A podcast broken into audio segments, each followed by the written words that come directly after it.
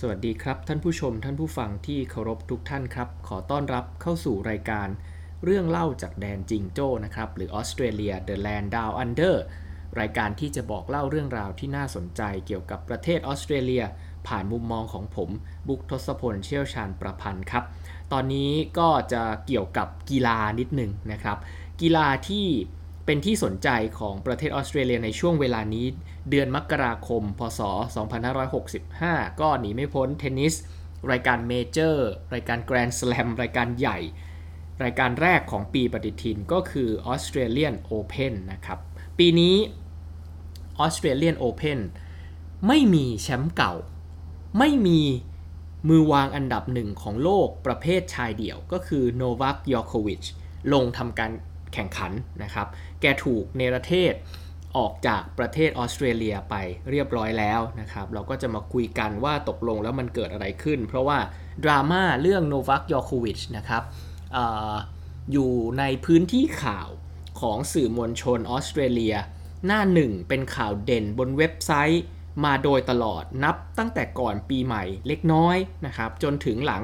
ปีใหม่เป็นต้นมานี่ก็แทบจะเรียกว่ากลบทุกข่าวนะครับเพราะฉะนั้นเทนนิสออสเตรเลียนโอเพนในปีนี้เนี่ย จึงเต็มไปด้วยข่าวดราม่านะครับ ก่อนที่การแข่งขันจะเริ่มเนี่ยแทบไม่มีใครวิเคราะห์ฟอร์มการเล่นของผู้เล่น หรือทำนายว่าใครจะเป็นแชมป์เลยนะครับ ทุกคนลงข่าวว่าตกลงแล้วเนี่ยโนวัคยอโควิชนะครับจะได้ลงป้องกันแชมป์รายการนี้หรือไม่ ก็ในที่สุดสรุปเรียบร้อยโดนเนรเทศออกจากออสเตรเลียไปแล้วนะครับ เราก็มาดูกันว่าเกิดอะไรขึ้นนะครับ จริงๆแล้วเนี่ย เรื่องนี้เนี่ยนะครับไม่ควรจะเป็นประเด็นปัญหาอะไรเลยครับ เพราะว่าจริงๆยอโควิชแกก็ได้วีซ่าเข้าประเทศออสเตรเลีย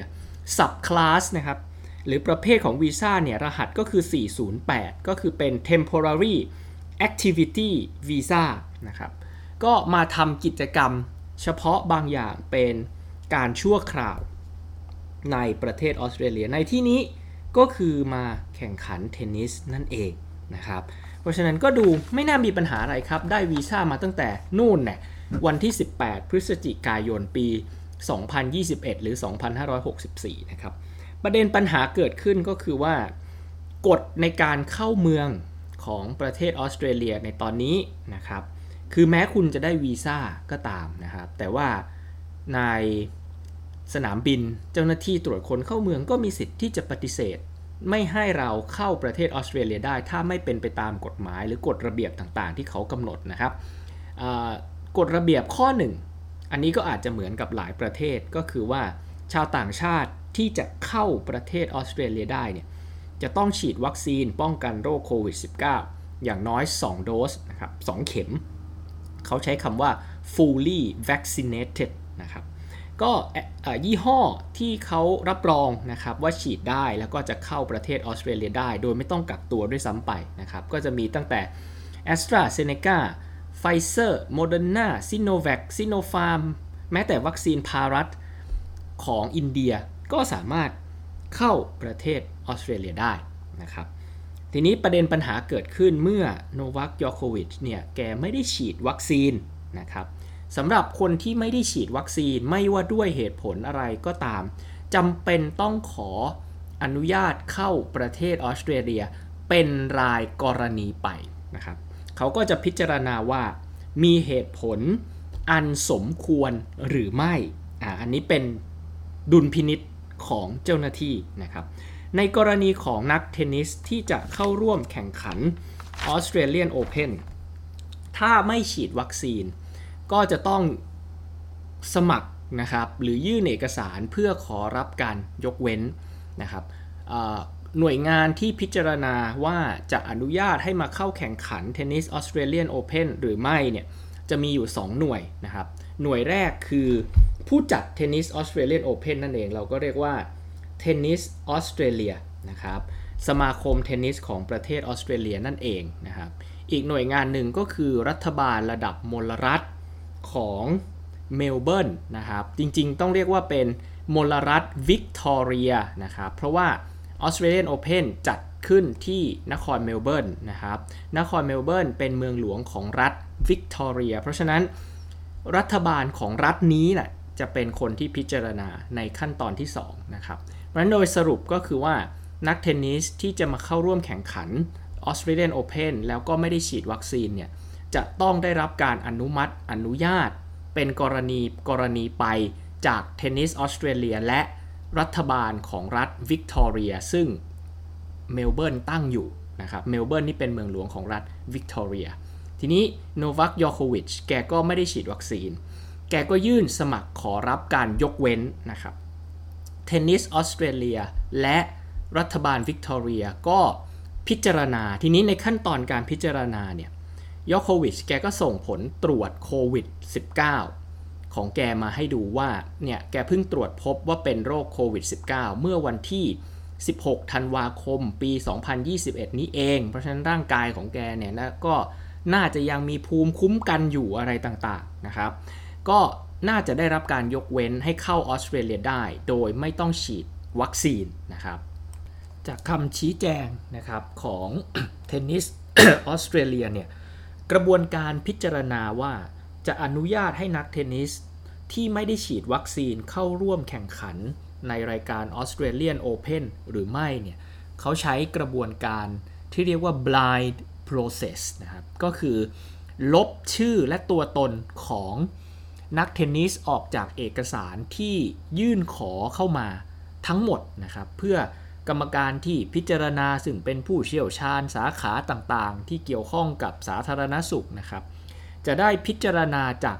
เหตุผล ความจำเป็นเฉพาะด้านสุขภาพ เท่านั้นไม่ต้องคำนึงถึงมือวางอันดับโลกของนักเทนนิส หรือชื่อเสียงของผู้สมัครแต่ละคนนะครับ เพราะฉะนั้นกระบวนการนี้ก็พิจารณาโดยคณะกรรมการ 2 ชุด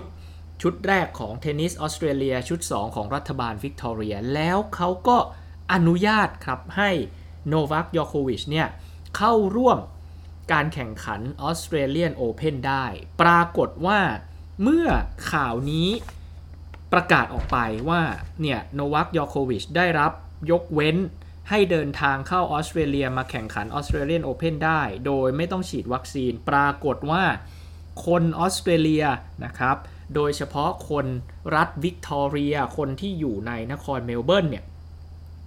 แสดงความไม่พอใจอย่างชัดเจนนะครับ เพราะว่าเขาถือว่าในรัฐวิกตอเรียที่เขาอยู่อาศัยเนี่ย โดยเฉพาะในนครเมลเบิร์นนะครับ ตั้งแต่ปี 2563 เป็นต้นมาเนี่ยเขาเผชิญกับการแพร่ระบาดของโรคโควิด -19 ที่หนักหน่วงและรุนแรงที่สุดในออสเตรเลียทั้งในแง่จำนวนผู้ติดเชื้อ ทั้งในแง่จำนวนผู้เสียชีวิตนะครับ แล้วทุกคนก็ยินดีไปฉีดวัคซีนจริง ๆ จะบอกว่าทุกคนก็ไม่ได้ แต่คนจำนวนมากในรัฐนะครับเขาก็พร้อมที่จะปฏิบัติตามมาตรการล็อกดาวน์ของรัฐบาล พร้อมที่จะไปฉีดวัคซีนเพื่อลดการแพร่ระบาดของโรคโควิด -19 และต้องเรียนนะครับการล็อกดาวน์ที่เกิดขึ้นในรัฐวิกตอเรียในนครเมลเบิร์นเนี่ย ไม่ได้ล็อกดาวน์เหมือนประเทศไทยนะครับ ที่เรายังพอจะมีอิสระเดินทางไปไหนมาไหนได้ คนที่นครเมลเบิร์นเวลาถูกล็อกดาวน์ในช่วงที่ผ่านมาเนี่ยคือห้ามออกจากบ้านในรัศมีเกิน 5 กิโลเมตร โดยไม่มีเหตุผลจำเป็นนะครับ แล้วการตรวจเหตุผลจำเป็นนี่ตรวจกันจริงจังมีตำรวจตั้งด่านตลอด แล้วถ้าเกิดพบว่ามีใครฝ่าฝืนเนี่ยโดนจับและโดนปรับหนักด้วยเป็นพันเหรียญดอลลาร์ออสเตรเลียนะครับมีอยู่ช่วงหนึ่งในข่าวระบุว่ามีการขอกำลังทหารจากรัฐบาลกลางนะครับไปลาดตระเวน แล้วไปเคาะประตูตามบ้านเพื่อดูว่าประชาชนน่ะอยู่บ้านจริงหรือเปล่า ถ้าไม่อยู่มีเรื่องนะครับ เพราะฉะนั้นเนี่ยคนวิกตอเรียเขาก็มีความรู้สึกว่า ชีวิตเขาผ่านการล็อกดาวน์มาขนาดนี้ แล้วเขาก็พร้อมไปฉีดวัคซีนกันเป็นส่วนใหญ่ แน่นอนมีคนที่ต่อต้านเรื่องนี้อยู่บ้างเป็นเรื่องปกตินะครับแล้วอยู่ดีๆ รัฐบาลวิกตอเรีย อยู่ดีๆ เทนนิสออสเตรเลีย เห็นแก่อะไรก็ไม่รู้แหละ ไปอนุญาตให้นักเทนนิสคนหนึ่ง แม้ว่าจะมือวางอันดับหนึ่งของโลก แม้จะเป็นนักเทนนิสที่เก่งกล้าสามารถขนาดไหน แต่คุณเข้าออสเตรเลียได้ โดยไม่ต้องฉีดวัคซีนนะครับ อันนี้เป็นเรื่องที่คนเขาก็รับไม่ค่อยได้ แล้วก็โจมตีกันในโซเชียลมีเดียกันอย่างมากมายนะครับ ทีนี้เวลาก็ผ่านไป คืนวันที่ 5 มกราคมต่อเช้าตรู่วันที่ 6 มกราคมนะครับ ปีนี้เองก็ยอโควิชแกก็เดินทางมาถึงนครเมลเบิร์นนะครับ แกบินมาจาก ประเทศสเปน ไปผ่านดูไบแล้วก็มาลงที่สนามบินที่เมลเบิร์นนะครับปรากฏว่าทุกคนก็ต้องผ่านตอมอใช่ไหมครับ เราเรียกกันว่าตอมอแต่ของออสเตรเลียเนี่ยไม่ใช่ตำรวจเนาะเป็นเจ้าหน้าที่ตรวจคนเข้าเมืองสังกัดกระทรวงมหาดไทยนะครับ ก็ปรากฏว่า แกก็เข้าประเทศออสเตรเลียไม่ได้นะครับ เจ้าหน้าที่ตรวจคนเข้าเมืองเนี่ยสัมภาษณ์แล้วก็ซักไซไล่เลียงแกเนี่ย ไล่เรียงแกอยู่ 7-8 ชั่วโมงนะครับ ตั้งแต่ประมาณเที่ยงคืนจนถึงประมาณ7โมง45นะครับคือเบื้องต้นเนี่ยมันมีเอกสารการถอดเทปสัมภาษณ์นะครับระหว่างเจ้าหน้าที่กับยอคโควิชเนี่ยเผยแพร่ออกมาตามสื่อมวลชนของออสเตรเลียนะครับยอคโควิชแรก ๆ เลยแกก็แจ้งเจ้าหน้าที่ว่าเนี่ยแกไม่ได้ฉีดวัคซีน แล้วแกเพราะว่าแกเพิ่งติดโควิดมา แล้วแกก็ได้รับการยกเว้นจาก Federal Government คือแกเข้าใจว่า เอกสารที่แกได้รับว่าได้รับอนุญาตให้เข้ามาร่วมแข่งขันออสเตรเลียนโอเพนเนี่ย มาจากรัฐบาลกลางของประเทศออสเตรเลียนะครับที่กรุงแคนเบรา แต่ว่าเจ้าหน้าที่ก็เลคเชอร์เลยครับว่าจริงๆ แล้วเนี่ย เรื่องการตรวจคนเข้าเมืองอำนาจสิทธิ์ขาดว่าจะให้ใครเข้ามาหรือไม่อย่างไร มันเป็นอำนาจของรัฐบาลกลาง แต่เอกสารที่ยอคโควิชนำเสนอเนี่ยมันเป็นเอกสารหรือข้อยกเว้นที่ได้รับอนุญาตจากรัฐบาลมลรัฐ คือรัฐบาลของรัฐวิกตอเรีย เท่านั้นนะครับ ก็คุยกันอยู่สุดท้ายเวลาผ่านไป 3-4 ชั่วโมง ประมาณ 4 ชั่วโมง ประมาณเกือบเกือบตีสี่นะครับ เจ้าหน้าที่ก็มาแจ้งว่า รัฐบาลนะครับ ได้ตัดสินใจยกเลิกวีซ่าของโนวัคยอโควิชเรียบร้อยแล้ว เพราะฉะนั้นจะไม่อนุญาตให้ยอโควิชเข้าประเทศออสเตรเลีย เนื่องจากไม่ได้ฉีดวัคซีนป้องกันโรคโควิด -19 2 เข็ม ตามที่รัฐบาลกลางของออสเตรเลียกำหนดนะครับนั้นยอโควิชแกก็โวยวายบอกว่ามาแจ้งแกตอนตีสี่เนี่ย แกจะไปหาคนมาโต้แย้ง จะไปหาทีมทนาย จะไปหาติดต่อหาคนที่เทนนิสออสเตรเลียเพื่อมาช่วยให้เหตุผลแก้ต่างได้อย่างไรนะครับเพราะว่าทุกคนก็กำลังหลับอยู่ เพราะว่าเป็นเวลาตีสี่ในประเทศออสเตรเลีย เจ้าหน้าที่บอกว่ายอโควิชมีเวลา 20 นาที ในการโต้แย้งเหตุผลว่า เพราะเหตุใดจึงไม่ควรยกเลิกวีซ่าของเขานะครับ งั้นยอโควิชแกก็ต่อรองบอกว่างั้นขอรอถึงประมาณสัก 8 โมงเช้าได้หรือไม่นะครับ จะได้โทรหาคนที่เทนนิสออสเตรเลียให้มาช่วยแก้ต่างให้มาช่วยให้ข้อมูล แก่เจ้าหน้าที่ตรวจคนเข้าเมืองนะครับประมาณตีห้าครับ เจ้าหน้าที่ก็ยืนยันเหมือนเดิมนะครับ ว่าจะยกเลิกวีซ่าแล้วก็บอกว่า จะพาไปกักตัวที่โรงแรมเพื่อเตรียมตัวจะเนรเทศยอโควิชออกนอกประเทศนะครับ ตอนนั้นก็ไม่ได้บอกด้วยว่าจะพาไปกักตัวที่โรงแรมชื่ออะไร สุดท้ายนะครับมาเปิดเผยรายละเอียดในตอนหลังในข่าว ว่าโรงแรมที่จะพาไปกักตัวเนี่ยชื่อโรงแรมพาร์คHotel นะครับอยู่ในตัวเมืองของนครเมลเบิร์นนั่นเองนะครับ จนแล้วจนรอดนะครับ โต้เถียงกันไปมายอโควิชแกก็ไม่ยอมรับนะครับคำตัดสินหรือคำวินิจฉัยของเจ้าหน้าที่ว่าจะยกเลิกวีซ่าแกเพียงเพราะแกไม่ฉีดวัคซีนป้องกันโรคโควิด -19 เพราะว่าแกถือว่าแกได้รับอนุญาตจากเทนนิสออสเตรเลียและรัฐบาลวิกตอเรียเรียบร้อยแล้วนะครับ ส่วนเจ้าหน้าที่ก็ยืนยันว่ากฎการเข้าเมือง เป็นอำนาจหน้าที่ของรัฐบาลกลาง แล้วมันมีระบุอยู่ว่าคุณน่ะจะต้องฉีดวัคซีนนะครับ การติดโรคโควิด -19 มาก่อน ไม่เป็นข้ออ้างในการที่จะไม่ฉีดวัคซีน เพราะฉะนั้นไม่ว่ายังไงหัวเด็ดตีนขาด จะนั่งยันนอนยันตีลังกายันก็จะยกเลิกวีซ่าของยอโควิชแล้วก็เนประเทศยอโควิชออกนอกประเทศให้ได้นะครับ สุดท้ายเวลาประมาณ7โมง45 ก็เรียบร้อยครับ โดนกักตัวพาไปกักตัวที่โรงแรมนะครับ ทีนี้ต่อมาเนี่ยทีมทนายความของยอคโควิชนะครับก็ยื่นฟ้องว่ากระบวนการในการยกเลิกวีซ่าของยอคโควิชที่เจ้าหน้าที่แจ้งที่สนามบินที่เมลเบิร์นเนี่ยนะครับไม่ชอบด้วยกฎหมายนะครับ ก็ฟ้องต่อ Federal Circuit Court ก็ เทียบกับประเทศไทยก็ประมาณว่าศาลแขวงอะไรทำนองนี้นะครับเพราะฉะนั้นสุดท้ายในวันต่อมาเนี่ยในวันที่ 10 มกราคมนะครับศาลก็มีคำตัดสินออกมาว่า กระบวนการในการยกเลิกวีซ่าของยอคโควิชที่สนามบินเมลเบิร์นนะครับไม่ถูกต้อง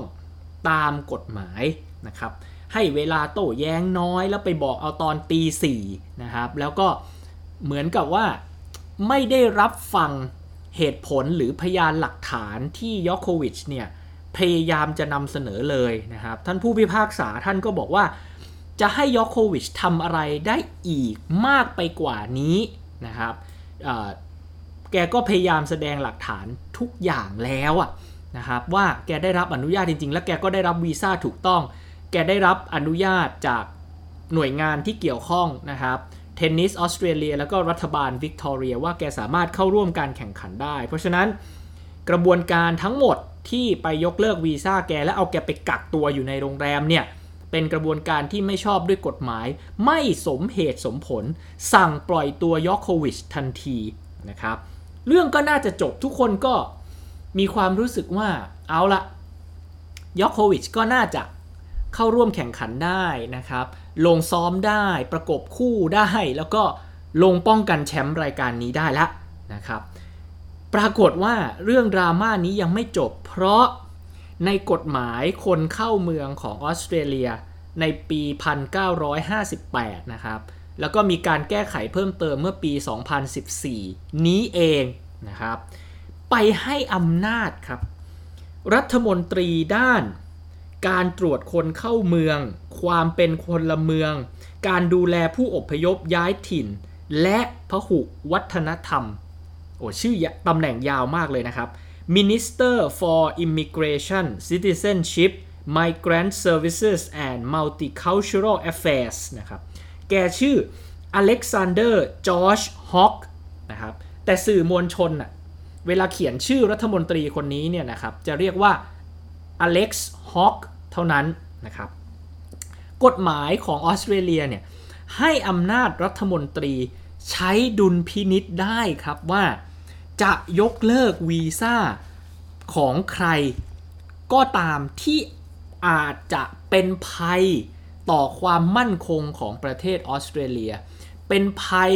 ต่อสุขภาพ สุขภาวะ สุขอนามัยของประชาชนชาวออสเตรเลีย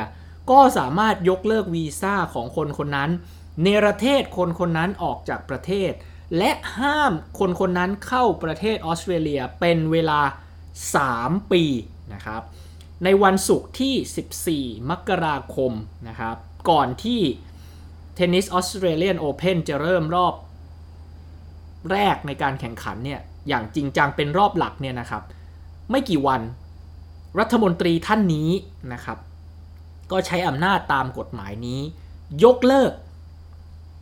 วีซ่าของโนวัคยอโควิชแล้วก็เนรเทศโนวัคยอโควิชออกนอกประเทศเรียบร้อยแล้ว จริง ๆ หลังจากที่รัฐมนตรีมีคำสั่ง ทีมทนายก็ยื่นอุทธรณ์อีกรอบนะครับ คราวนี้ขึ้น Federal Court เลย ผู้พิพากษา 3 คนเป็นองค์คณะตัดสินคดีนี้ แล้วก็ตัดสินยืนยันว่ารัฐมนตรี ใช้อำนาจโดยชอบแล้ว เพราะฉะนั้นตอนนี้ก็ถือว่าทุกอย่างจบสิ้นแล้วนะครับยอโควิชก็เดินทางออกนอกประเทศออสเตรเลียเรียบร้อยแล้วทีนี้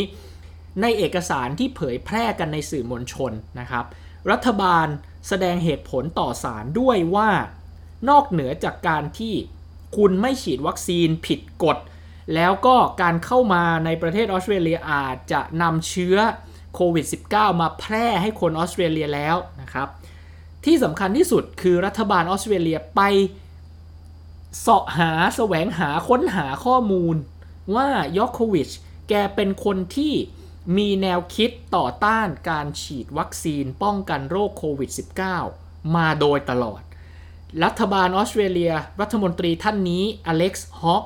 ให้ความเห็นต่อศาลนะครับ หรือทีมทนายของรัฐบาลให้ความเห็นต่อศาลว่า คืนให้ยอคโควิดอยู่ในประเทศออสเตรเลียแข่งขันออสเตรเลียนโอเพนจนจบยอคโควิดจะกลายเป็นไอคอน จะกลายเป็นแบบอย่าง จะกลายเป็นแรงบันดาลใจที่จะปลุกระดม คนที่ต่อต้านการฉีดวัคซีนในประเทศออสเตรเลีย ให้ลุกขึ้นมา ต่อต้านนโยบายการฉีดวัคซีนของรัฐบาลอีกนะครับ เพราะฉะนั้นอันนี้ต้องเข้าใจว่าในออสเตรเลีย แม้ว่าจะมีผู้ที่ต่อต้านการฉีดวัคซีนไม่ได้มากนัก เมื่อเทียบกับอเมริกาหรือประเทศอื่นๆนะครับแต่ก็มีการประท้วงโดยเฉพาะที่เมลเบิร์นนี่แหละ ประท้วงต่อต้านการฉีดวัคซีน แล้วก็มีการประทะกับตำรวจ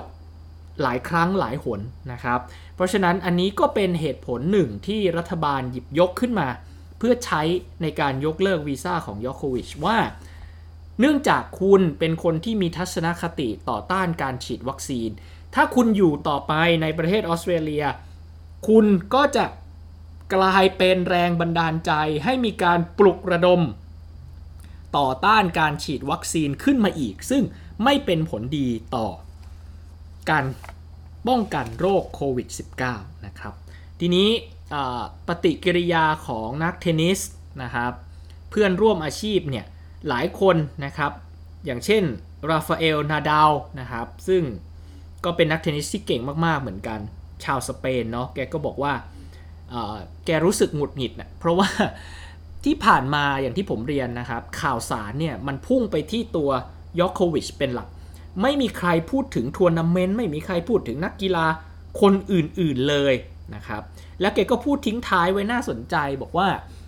ไม่มีนักกีฬาคนไหนยิ่งใหญ่กว่ารายการที่จัดแข่งขัน แล้วก็เทนนิสออสเตรเลียนโอเพนต่อให้ไม่มี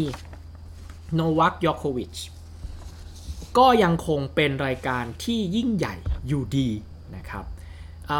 นักเทนนิสอีกท่านหนึ่ง ซึ่งเป็นอดีตนักเทนนิสมือหนึ่งของโลกประเภทหญิงเดี่ยวนะครับจัสตินเอนแนงเนี่ยแกก็บอกว่าจริงๆเนี่ย ตั้งแต่ก่อนที่ศาลนะครับจะมีคำพิพากษาในรอบที่ 2 ยืนยันว่าการใช้อำนาจของรัฐมนตรีอิมิเกรชันของออสเตรเลียเป็นไปโดยชอบด้วยกฎหมายแล้วเนี่ยนะครับจริงๆ แกบอกว่ายอคโควิชไม่ควรอุทธรณ์แล้วด้วยซ้ำควรจะเก็บกระเป๋ากลับบ้านไปเลยนะครับ เพราะว่าก่อให้เกิดความขัดแย้งมาขนาดนี้นะครับ มันจะเป็นผลดีสำหรับทุกฝ่ายมากกว่า ถ้ายอคโควิชจะ เลือกที่จะถอนตัวออกไปเลย โดยที่ไม่ต้องฟ้องศาลใด ๆ ทั้งสิ้นแล้วนะครับนักเทนนิสอีกหลายท่านนะครับก็จะบอกว่า เห็นใจยอคโควิชแต่คุณเลือกที่จะไม่ฉีดวัคซีน ป้องกันโรคโควิด -19 ด้วยตัวเองนะ อันนั้นเป็นสิทธิ์ที่ทุกคนจะเคารพแต่ผลลัพธ์ที่ตามมา คุณก็ต้องยอมรับเช่นเดียวกันนะครับ จริง ๆ กระแสข่าวเนี่ยยังโจมตียอคโควิดด้วยว่า ในเมื่อคุณน่ะรู้ตัวว่าติดโรคโควิด -19 เนี่ยตั้งแต่วันที่ 16 ธันวาคมนะครับ วันที่ 17 ธันวาคมเนี่ยทำไมคุณยังไปงาน แจกรางวัลนักเทนนิสระดับเยาวชนของเซอร์เบีย ในกรุงเบลเกรดในบ้านเกิดของตัวเองอีก แล้วมีภาพถ่ายออกมาด้วยว่าไม่ใส่หน้ากากอนามัยนะครับ วันที่ 18 อันเนี้ยคุณก็รู้อยู่แล้วว่าคุณติดโควิด คุณยังอุตส่าห์ไปให้สัมภาษณ์สื่อมวลชน คือหนังสือพิมพ์เลกิฟของฝรั่งเศสนะครับ อันนี้ก็ถูกโจมตีไม่ใช่น้อยเลยทีเดียว ที่สำคัญมีการไปขุดออกมาอีกนะครับ บอกว่าในเอกสารที่เราจะต้องกรอกใช่ไหมครับ ในตอนที่เราจะเข้าประเทศใดก็ตามอะ ที่แอร์โฮสเตสหรือพนักงานต้อนรับบนเครื่องบินก็จะเอามาแจกเรานะครับ ให้เรากรอกเพื่อยื่นให้ตอมอเจ้าหน้าที่ตอมอเนี่ยเขาก็ถามว่ายอคโควิชคุณเดินทางไปไหนมาบ้างหรือเปล่าภายใน 14 วันที่ผ่านมา แกติ๊กโน แต่ในความเป็นจริงเนี่ยแกติ๊กแกแกควรจะติ๊กว่า yes เพราะว่าแกบินจากสเปนใช่ไหมครับ มาที่ออสเตรเลียแต่ก่อนหน้านั้นเนี่ยแกเดินทางไปเบลเกรดที่ บ้านเกิดของแกที่ประเทศเซอร์เบียมา อันนี้คนก็ไปขุดออกมาอีกมาโจมตีว่านี่ไงให้ข้อมูลที่เป็นเท็จตลอด แล้วแถมนะครับ เมื่อรู้ว่าตัวเองติดโควิด -19 ยังอุตส่าห์ไปงานไปออกงานไปเจอผู้คนเยอะแยะมากมายนะครับ แล้วมีรูปถ่ายที่ไม่ใส่หน้ากากอนามัยด้วย อันนี้ก็โดนโจมตีหนักกว่าเดิมอีกนะครับสรุป โดนในประเทศออกไปเรียบร้อย แต่ว่าผลกระทบที่เกิดขึ้นนะครับ รัฐบาลเซอร์เบีย คนเซอร์เบีย แล้วคนออสเตรเลียเชื้อสายเซอร์เบีย ก็ไม่พอใจมากๆ ประท้วงกันวุ่นวายไปหมด ประธานาธิบดีเซอร์เบียถึงขั้นโพสต์วิดีโอใน Instagram Instagram บอกว่ารัฐบาลออสเตรเลียเล่นเกมการเมืองเพื่อหาคะแนนนิยม โดยใช้โนวัคยอโควิชเป็นเหยื่อทำให้คนออสเตรเลียรู้สึกว่ารัฐบาลเนี่ยมีนโยบายที่เข้มแข็งแข็งแรงในการกลั่นกรองคนที่จะเดินทางเข้าเมือง แล้วยอโควิชเป็นแค่เหยื่อของเกมการเมืองในรอบนี้ของรัฐบาลออสเตรเลียเท่านั้นนะครับ เรียกว่านายกรัฐมนตรีเซอร์เบียขอโทรศัพท์ คุยสายตรงกับนายกของ ออสเตรเลียคือนายกรัฐมนตรีสกอตต์มอริสันกันเลยทีเดียวนะครับ แล้วก็ต่อไปนี้ก็คงต้องดูและพิจารณาผลกระทบที่จะเกิดกับความสัมพันธ์ระหว่างออสเตรเลียกับเซอร์เบียต่อไปว่าจะกระทบร้ายแรงขนาดไหน เพราะโนวัคยอโควิชถือเป็นฮีโร่ของประเทศเลยทีเดียวนะครับ ครับก็อย่างที่เรียนนะครับเป็น ประเด็นใหญ่เป็นประเด็นสำคัญที่จะส่งผลกระทบต่อความสัมพันธ์ระหว่างประเทศนะครับ กรณีความสัมพันธ์ระหว่างเซอร์เบียกับประเทศออสเตรเลียจะได้รับผลกระทบจากเหตุการณ์นี้อย่างแน่นอนไม่มากก็น้อยนะครับ ทีนี้ ประเด็นที่เป็นข้อสังเกตของผมนะครับ ในฐานะคนนอกในฐานะคนไทยเนี่ยนะครับ ก็คือสรุปสั้นๆนะครับ โนวัคยอโควิชไม่ฉีดวัคซีนป้องกันโรคโควิด -19 เหตุผลที่อ้างคือก็เพิ่งติดโควิดมา เมื่อกลางเดือนธันวาคม เพราะฉะนั้นร่างกายก็น่าจะยังมีภูมิอยู่นะครับ แกก็ขออนุญาตเข้าประเทศออสเตรเลียเพื่อร่วมแข่งขันเทนนิสออสเตรเลียนโอเพนโดยไม่ฉีดวัคซีน ปรากฏว่าเทนนิสออสเตรเลียซึ่งเป็นผู้จัดออสเตรเลียนโอเพนเห็นด้วย รัฐบาลของรัฐวิกตอเรีย ที่นครเมลเบิร์นตั้งอยู่ เห็นด้วยอนุมัติให้เข้าได้ ให้มาร่วมแข่งได้ แต่ Federal Government หรือรัฐบาลกลางของประเทศออสเตรเลีย ไม่เห็นด้วย สุดท้ายก็ยกเลิกวีซ่าของยอโควิชไปนะครับประเอิญแกเป็นคนที่มีทัศนคติที่ต่อต้านการฉีดวัคซีนไม่เห็นด้วย กับการฉีดวัคซีน โรคป้องกันโรคโควิด -19 ก็เลยโดนใช้เรื่องนี้เป็นข้ออ้างด้วยส่วนหนึ่งในการยกเลิกวีซ่านะครับโดยรัฐบาลออสเตรเลีย ทีนี้ผมมีความรู้สึกว่าเรื่องนี้เป็นเรื่องการเมืองพอสมควรนะครับ เพราะว่า อย่างที่ผมเรียนว่าเมื่อมีข่าวออกมาว่ายอคโควิชได้รับการยกเว้นเข้าประเทศออสเตรเลียได้โดยไม่ต้องฉีดวัคซีนและเข้ามาแล้วก็ไม่ต้องกักตัวด้วยนะครับคนออสเตรเลียก็มีกระแสเลยทีเดียวว่าไม่พอใจรัฐบาลนะครับ อย่างรุนแรงนะครับ เพราะฉะนั้นสุดท้ายผมคิดว่ารัฐบาลกลางเนี่ยจำเป็นต้องยกเลิกวีซ่าของยอคโควิชเพื่อลดกระแสความไม่พอใจในประเทศนะครับ อีกเหตุผลหนึ่งที่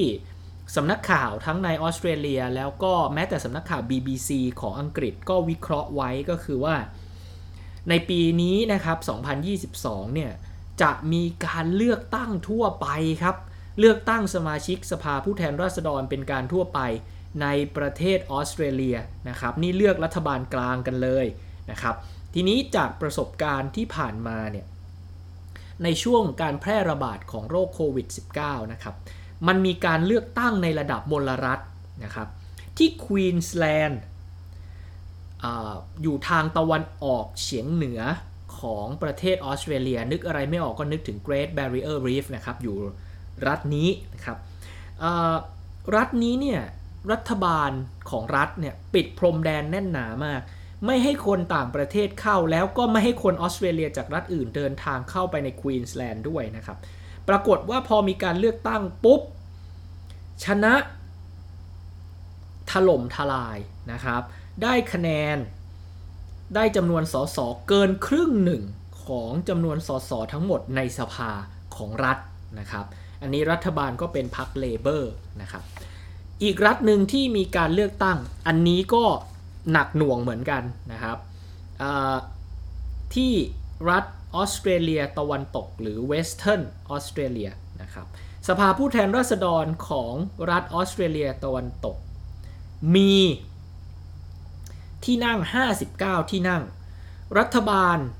รัฐนี้เป็นพรรคเลเบอร์ปิดพรมแดนอย่างแน่นหนาเช่นเดียวกันนะครับ ไม่ให้ใครเข้าใครออกทั้งสิ้นนะครับ แล้วประชาชนก็ชื่นชอบและพึงพอใจอย่างมาก ผลการเลือกตั้ง รัฐบาลได้สอสอ 53 จาก 59 ที่นั่ง ในสภาผู้แทนราษฎรคิดเป็นร้อยละ 89.83 นะครับ เพราะฉะนั้นก็ไม่แปลกครับที่รัฐบาลกลางมองไปแล้วมีความรู้สึกว่า โอ้โห ฉันคงต้องเข้มงวดเรื่องการตรวจคนเข้าเมืองแล้วล่ะนะครับ ก็จะได้มีโอกาสชนะเลือกตั้งบ้างนะครับ อีกประเด็นหนึ่งที่น่าสนใจนี้ที่เป็นข้อสังเกตส่วนตัวของผมเองนะครับ ก็คือว่า รัฐบาลกลางของออสเตรเลียที่เป็นคนยกเลิกวีซ่าของโนวัคยอโควิชเนี่ย มาจากพรรคลิเบอรัลคือพรรคลิเบอรัลเป็นแกนนำในการจัดตั้งรัฐบาลนะครับ จริง ๆ ในรัฐบาลเนี่ยมันมี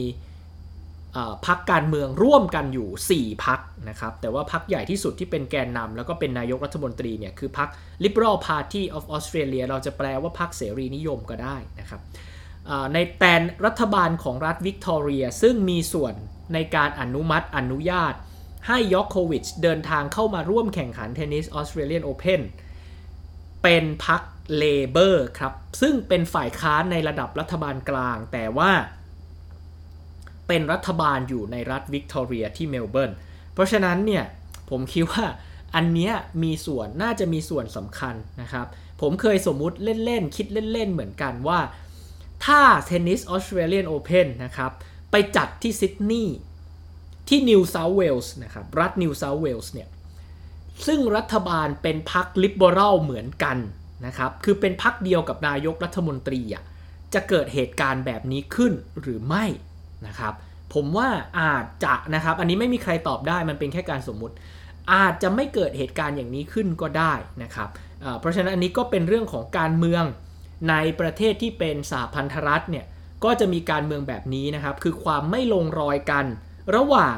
รัฐบาลกลางกับรัฐบาลมลรัฐนะครับประเด็นต่อมาเนี่ยผมคิดว่า ภาพลักษณ์ของออสเตรเลีย ในมุมหนึ่งก็อาจจะดูดีว่าแหมปกป้องพรมแดนของตัวเองนะครับมีกฎเกณฑ์กติกาที่เข้มงวดเพื่อป้องกันโรคโควิด -19 นะครับ แต่อีกมุมหนึ่งก็อาจจะถูกวิพากษ์วิจารณ์ได้เหมือนกันว่า คุณไม่คือท่านไม่คุยกันภายในประเทศให้เรียบร้อยว่า ตกลงกฎเกณฑ์กติกา ในการอนุญาตให้นักเทนนิส เข้าร่วมแข่งขันออสเตรเลียนโอเพนเนี่ยควรจะเป็นอย่างไรกันแน่นะครับ เดิมทีท่านก็เหมือนจะให้อำนาจรัฐบาลมลรัฐแล้วก็ ผู้จัดเทนนิสออสเตรเลียนโอเพนเป็นคนพิจารณาจะยกเว้นการฉีดวัคซีนให้ใครบ้าง แต่พอเขาตัดสินแล้วเทนนิสออสเตรเลียตัดสินแล้ว รัฐบาลวิกตอเรียตัดสินแล้วว่าจะอนุญาตให้ยอคโควิชเข้ามาแข่งขันรายการออสเตรเลียนโอเพนรัฐบาลกลางกลับไม่เห็นด้วย กลับบอกว่ากฎต้องเป็นกฎ ในเมื่อกฎของรัฐบาลกลางซึ่งมีอำนาจในการตรวจคนเข้าเมืองบอกว่า ต้องฉีดวัคซีน 2 เข็ม เราก็อนุญาตให้ยอคโควิชเข้าประเทศไม่ได้คำถามคือทำไมไม่คุยกันเสีย ให้เรียบร้อยตกลงกฎเกณฑ์กติกากัน ถ้าจะไม่ให้เข้า ก็ส่งอีเมลหรือสื่อสารให้นักเทนนิสทุกคนทั้งยอโควิชทั้งใครต่อใคร แม้คุณจะได้วีซ่าเข้าประเทศออสเตรเลีย แต่ถ้าคุณไม่ฉีดวัคซีน คุณมาถึงสนามบินเจ้าหน้าที่ตรวจคนเข้าเมืองของเรา ก็จะไม่ให้เข้าประเทศอยู่ดี ก็แจ้งกันไปเลยตั้งแต่แรก ไม่ใช่ว่า ตอนแรกบอกว่าจะอนุญาตตอนหลังบอกว่าไม่อนุญาตแล้ว มันเป็นความไม่คงเส้นคงวาของนโยบายของกฎระเบียบแล้วก็การสื่อสารกับบุคคลภายนอก นะครับ อันนี้ก็เป็นปัญหาที่เกิดขึ้นในวิกฤตโควิด -19 ไม่เฉพาะในประเทศไทยเท่านั้นนะครับ หลายท่านอาจจะรู้สึกว่าไอ้ปัญหาเรื่องนโยบายไม่ลงรอยลงรอยกันระหว่างหน่วยงานต่างๆเนี่ยมันจะเกิดขึ้นเฉพาะในประเทศไทยเท่านั้น แต่กรณีของโนวัคยอโควิชชัดเจนครับว่า กรณีการสื่อสารหรือความไม่ลงรอยกันในเชิงนโยบายเนี่ยมันเกิดขึ้นได้กับทุกประเทศในโลก โดยเฉพาะอย่างยิ่งประเทศที่เป็นสหพันธรัฐหรือเป็น federal state ก็จะมีความเสี่ยงในแง่ของความไม่ลงรอยกันในเชิงนโยบายระหว่าง รัฐบาลกลางกับรัฐบาลมลรัฐ ดังกรณีที่เกิดขึ้นกับโนวัคยอโควิชนะครับ เพราะฉะนั้นก็ เป็นกรณีที่จะส่งผลกระทบต่อภาพลักษณ์ของออสเตรเลียอย่างแน่นอน แล้วก็จะส่งผลกระทบต่อรายการออสเตรเลียนโอเพนเพราะว่าสุดท้ายการแข่งขันเทนนิสประเภทชายเดี่ยว ก็จะไม่มีนักเทนนิสมือวางอันดับหนึ่งของโลก แชมป์เก่าของรายการนี้เมื่อปีที่แล้วลงแข่งขันเพื่อป้องกันแชมป์แล้วก็ยอโควิชแกก็จะพลาดสถิติ พลาดโอกาสที่จะทำลายสถิติการได้แชมป์แกรนด์สแลมมากที่สุดในโลกนะครับ เพราะว่าตอนนี้มี 3 คนใช่ไหมครับ ที่ได้แชมป์แกรนด์สแลมเท่ากัน 20 ครั้งก็คือโรเจอร์เฟเดอเรอร์ราฟาเอลนาดาลแล้วก็โนวัคยอโควิชเฟเดอเรอร์บาดเจ็บไม่มาอยู่แล้วยอโควิชโดนเนรเทศออกไปแล้วตอนนี้ เหลือเหลือราฟาเอลนาดาลคนเดียวนะครับ ถ้าแกได้แชมป์รายการนี้แกก็จะได้เป็นเจ้าของสถิติ การได้แชมป์แกรนด์สแลมรายการเทนนิสอาชีพ มากที่สุดในโลกคือ 21 ครั้งนะครับนั้นก็ติดตามครับเชียร์เทนนิสออสเตรเลียนโอเพนกันต่อไป แม้ว่าโนวัคยอโควิชจะถูกในประเทศออกนอกประเทศออสเตรเลียไปเรียบร้อยแล้วนะครับ ก็นี่คือเนื้อหาของคลิปในวันนี้นะครับ อย่าลืมช่วยกันกดไลค์กดแชร์กด subscribe นะครับ ตอนนี้มีคน subscribe ใน YouTube แล้ว 261 ท่าน ขอบพระคุณเป็นอย่างสูงนะครับ การติดตามรับชมรับฟังของทุกท่านเป็นกำลังใจให้ผมนำเรื่องราวสาระความรู้ต่างๆ ที่น่าสนใจเกี่ยวกับประเทศออสเตรเลียมาเล่าสู่กันฟังต่อไปนะครับออสเตรเลียมีมากกว่าจิงโจ้และโคอาลาขอให้ทุกท่านปลอดภัยจากโรคโควิด -19 และพบกันใหม่ในคลิปหน้าครับ สวัสดีครับ